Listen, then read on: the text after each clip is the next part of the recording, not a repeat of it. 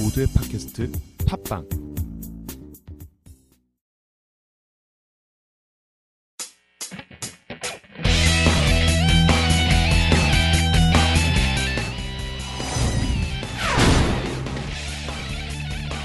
라디오 카툰 셜록 홈즈 노란 얼굴 세 번째 이야기 습격.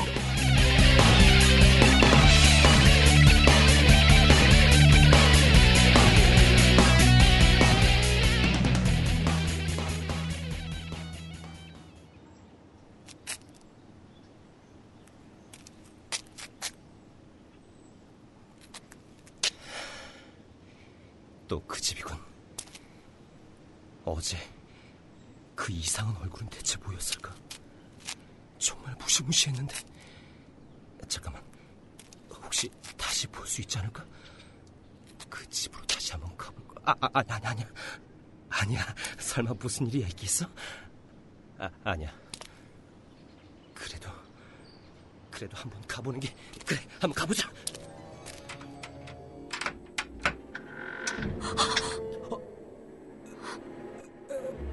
에피. 어머, 잭! 여보, 이번에 여기 이사 온 분한테 인사하러 온 길이에요. 왜 그런 얼굴로 날 봐요?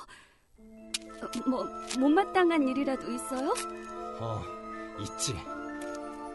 당신이 어젯밤 갔던 곳은 여기였어. 그렇지? 여보, 그런 억지를... 여기에 왔었지? 다 알고 있어. 밤중에 사람을 찾아가다니. 이 집에 살고 있는 사람 대체 누구야? 여기 온 건 지금이 처음이에요. 거짓말 그만하고! 어떻게 그렇게 시침을 뗄 수가 있지? 당신 벌써 목소리까지 달라져 있잖아. 내가 당신 속인 일이 한 번이라도 있었어? 어디 이 집에 들어가서 문제를 확실히 해결합시다. 안 돼요, 잭. 제발 그러지 말아요. 잭, 제발 안 돼요. 언젠가 다 말할 수 있을 때가 있을 거예요. 지금 당신이 이 집에 들어가면 불행이 뒤따를 뿐이에요. 시끄럽소. 이거 놔. 믿어줘요, 잭. 제발 날 믿어야 후회하지 않아요. 내가 당신을 생각하지 않았다면 숨기고 자식하지도 않았을 거예요. 이대로 나와 함께 집으로 돌아가요. 네? 굳이 이 집에 들어가겠다면 그 순간 나와는 끝이에요. 좋아. 이런 비밀을 더 이상 만들지 않겠다고 약속만 한다면 그 말 들어주지. 다시는 밤중에 집을 빠져나가거나 나를 속이지 않겠다고 약속하시오. 굳게 약속만 한다면 지나간 일은 더 이상 캐묻지 않을 테니까. 네, 당신 말대로 할게요. 자, 가요. 집으로 돌아가요. 그리고 집으로 돌아가는 길에 문득 뒤돌아보니 그 노란 얼굴이 2층의 창 너머로 나를 지켜보고 있었습니다. 그 낫도깨비 같은 것과 아내하고 무슨 관계가 있을까요?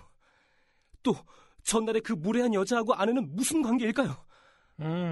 그걸 아시고 싶으신 거군요. 네, 바로 그겁니다. 그 이후로 이틀을 집안에 틀어박혀 지냈는데 아내는 약속을 잘 지켰습니다. 집 밖으로는 한 발자국도 안 나갔으니까요. 하지만 그날을... 제 책이... 더 있습니까?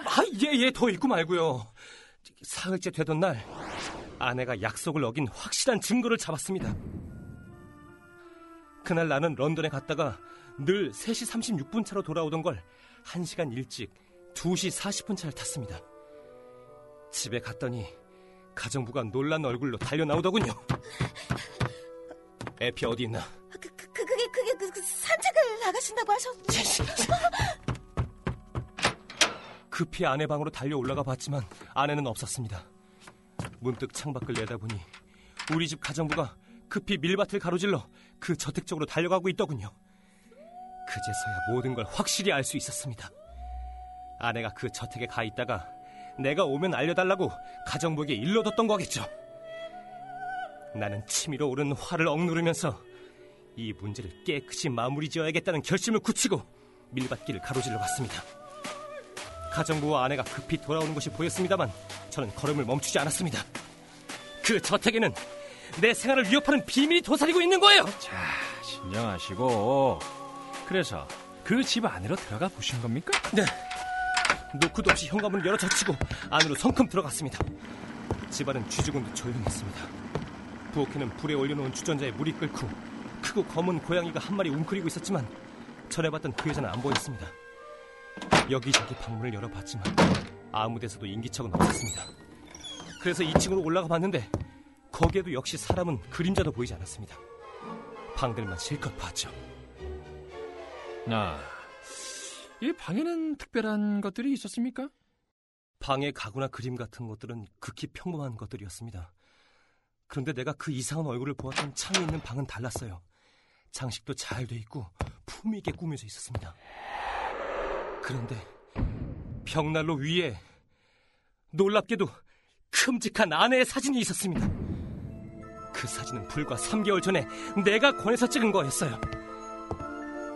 나는 집안에 아무도 없다는 것을 확인할 때까지 서성거리다가 무거운 발길을 돌렸습니다. 집에 돌아와 보니 아내는 우리 집 현관에 서 있더군요. 나는 아내를 거들떠보지도 않고 서재로 들어갔습니다. 아내가 뒤따라 들어왔습니다. 여보, 미안해요. 약속 못 지켜서 미안해요. 하지만 사정을 알게 되면 당신 분명히 날 용서할 수 있을 거예요. 그러니까 제발. 그래? 그럼 다 털어놓으면 되겠네. 그러니까 어서 털어놓으시오. 어서! 그건 도저히 지금 이야기할 수가 없어요. 제발 기다려줘요. 저 저택에 누가 사는지, 당신이 사진을 누구한테 줬는지 나한테 솔직하게 다 말하기 전에는 당신을 믿을 수도 없고 용서할 수도 없어. 여보, 잭! 가지 말아요. 제발. 여보!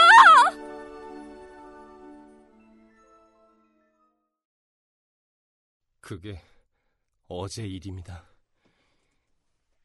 그 뒤에는 아내를 만나지도 않았고 그 뒤의 일도 어떻게 됐는지 모릅니다. 오늘 아침에야 갑자기 당신에게 의논해봐야겠다는 생각이 들어서 이렇게 찾아뵙고 그동안의 일을 숨김없이 이야기한 겁니다. 뭐 아직 미심쩍거나 궁금한 게 있으면 뭐든 말씀해 주십시오. 그리고 내가 어찌해야 좋을지 그것도 좀 가르쳐 주십시오. 이런 고민에 얼마나 더 시달려야 되는지 전 더 이상 견딜 수가 없습니다. 야, 자냐? 아니, 그냥. 예. 참으로 안 되셨습니다. 네. 그래. 창 너머로 봤다는 얼굴이 남자 얼굴이라고 확신하십니까? 두 번 다 상당히 먼 거리에서 봐서 그렇다고 단정할 수는 없습니다. 하여간 그걸 보고 보통 사람이 아니라는 느낌을 받은 건 확실합니까? 네, 그 얼굴색도 부자연스러웠고 딱딱하게 굳은 느낌이었습니다. 게다가 눈이 마주치는 순간 획 하고 사라져버렸으니까요. 부인이 100파운드를 가져간 지 얼마나 됐죠? 한 2달쯤 됐습니다. 부인의 전 남편 사진을 본 적 있습니까? 아니요, 없습니다. 그가 죽은 뒤 애틀랜타시에 큰 화재가 있어서 사진이고 소리고 다 불탔다고 했어요. 미국에서 부인과 가까이 지낸 사람을 만나본 적은 있나요? 없습니다. 아무도. 부인은 다시 미국에 가보고 싶다는 말을 하지 않던가요? 그런 말을 한 적은 없습니다. 뭐 미국에서 편지가 온 일도? 예, 제가 아는 한은 없습니다. 감사합니다.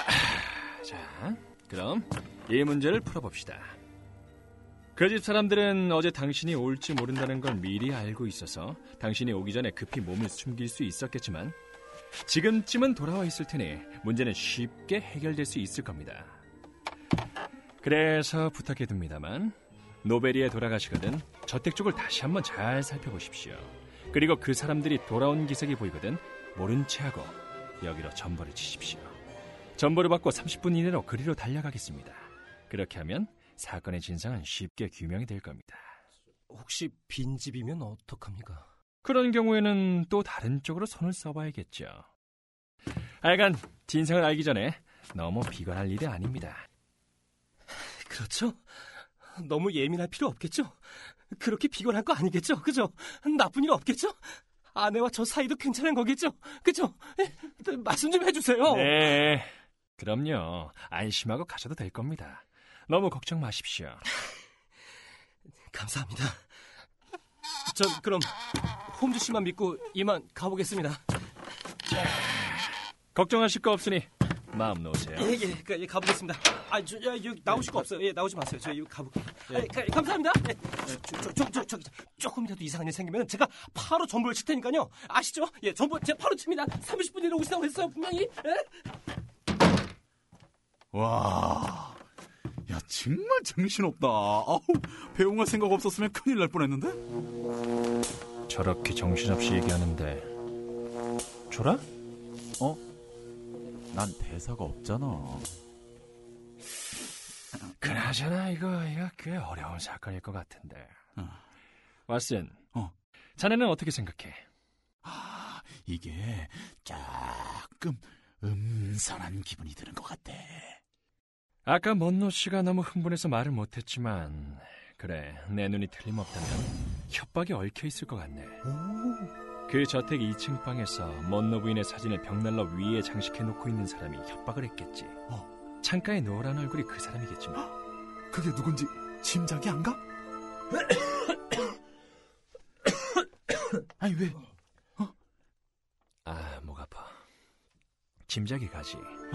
확실하지는 않지만 부인의 전 남편이 아닐까? 어? 아니 어떻게 그렇게 결론이 나오지? 남편은 죽었다고 했잖아. 그게 아니라면 그 부인이 현재의 남편을 그 집에 들어가지 못하도록 그렇게 필사적으로 막은 이유를 어떻게 설명할래? 응? 내가 본 바로 진상은 대충 이럴 것 같네. 부인은 미국에서 결혼했지만 남편이 어떤 몹쓸 병이나 사고로 보기에 끔찍한 모습이 됐어. 부인은 결국 남편을 포기하고 영국으로 돌아와 이름을 바꾸고 재혼을 했지. 가짜 사망 진단서 같은 걸 만들어 새 남편에게 보여줘서 모든 게 순조롭게 진행됐는데 전 남편이 부인의 거처를 찾아낸 거야. 그리고 부인에게 협박 편지를 보냈겠지. 모든 걸 지금 남편에게 밝히겠다고. 부인은 남편에게 100파운드를 달라고 해서 전 남편을 쫓아보내려 했지만 전 남편은 오히려 가까운 곳에 집을 얻은 거겠고.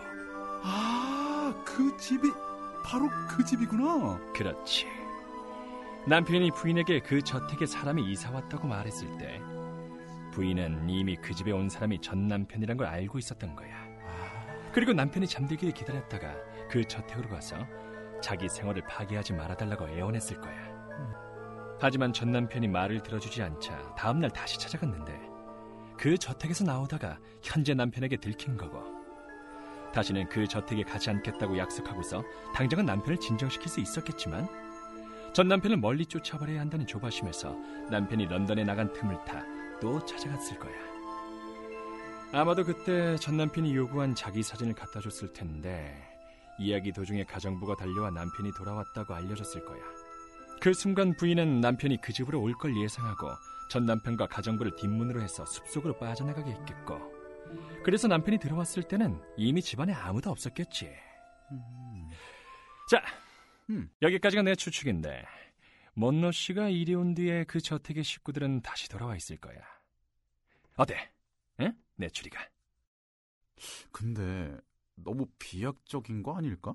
그렇기는 하지만 지금까지의 사실을 종합해보면 가장 그럴듯한 추리일 거야. 새로운 사실을 알게 되면 다시 수정하기로 하고, 지금으로선 먼노 씨한테 전보가 오기 전까지는 그냥 기다리는 수밖에 없지 뭐. 아, 한참 걸리겠지. 방금 나갔으니까 말이야. 홈즈 씨, 있잖아요. 먼노 씨한테서요 전보가 왔는데요. 뭐? 벌써? 이 기가 막힌 타이밍은 뭐지? 어떻게 나가자마자 이거 바로 보낼 수가 있어. 그러게? 어쨌거나 정말 엄청나게 급했나 보군. 자, 어디 보자고. 저택에 사람이 있음. 창가에 그 얼굴이 다시 보였음. 7시 차로 오기 바라며 그때까지는 잠자코 기다리겠음.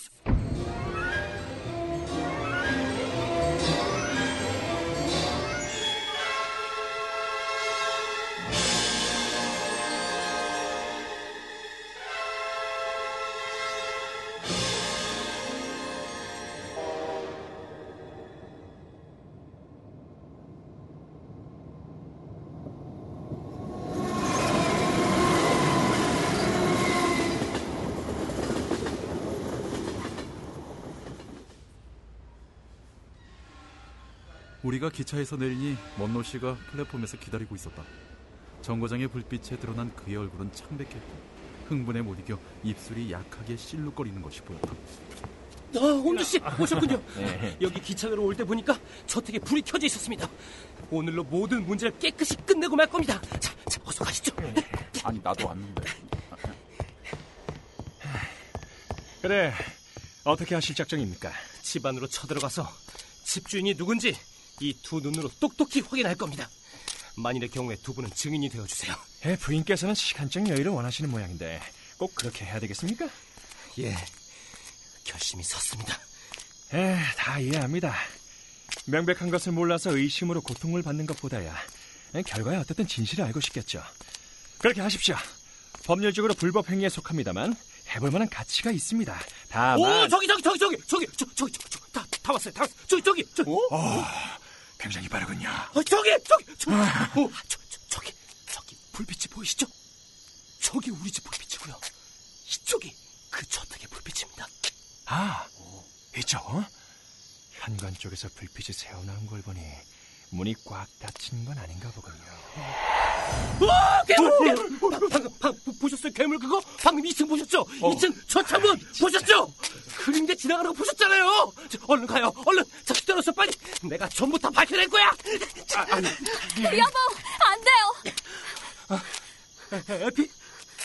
어떻게 알고? 저리 비켜. 안 돼요. 가지 마요. 보지 말아요. 제발 이러지 말아요, 즉. 오늘 밤 올 거라고 생각했어요.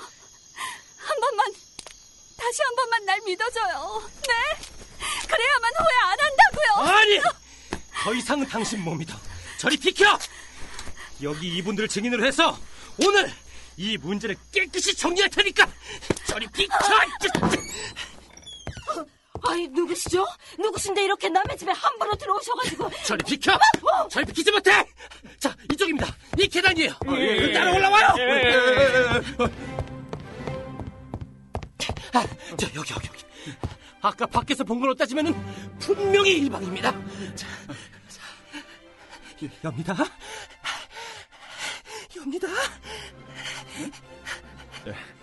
여시지 않고 뭐 하십니까?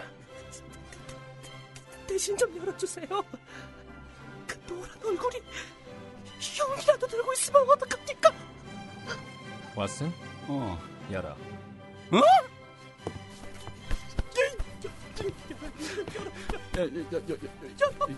열어요. 알았어요. 진짜 연다. 진짜 연다. 너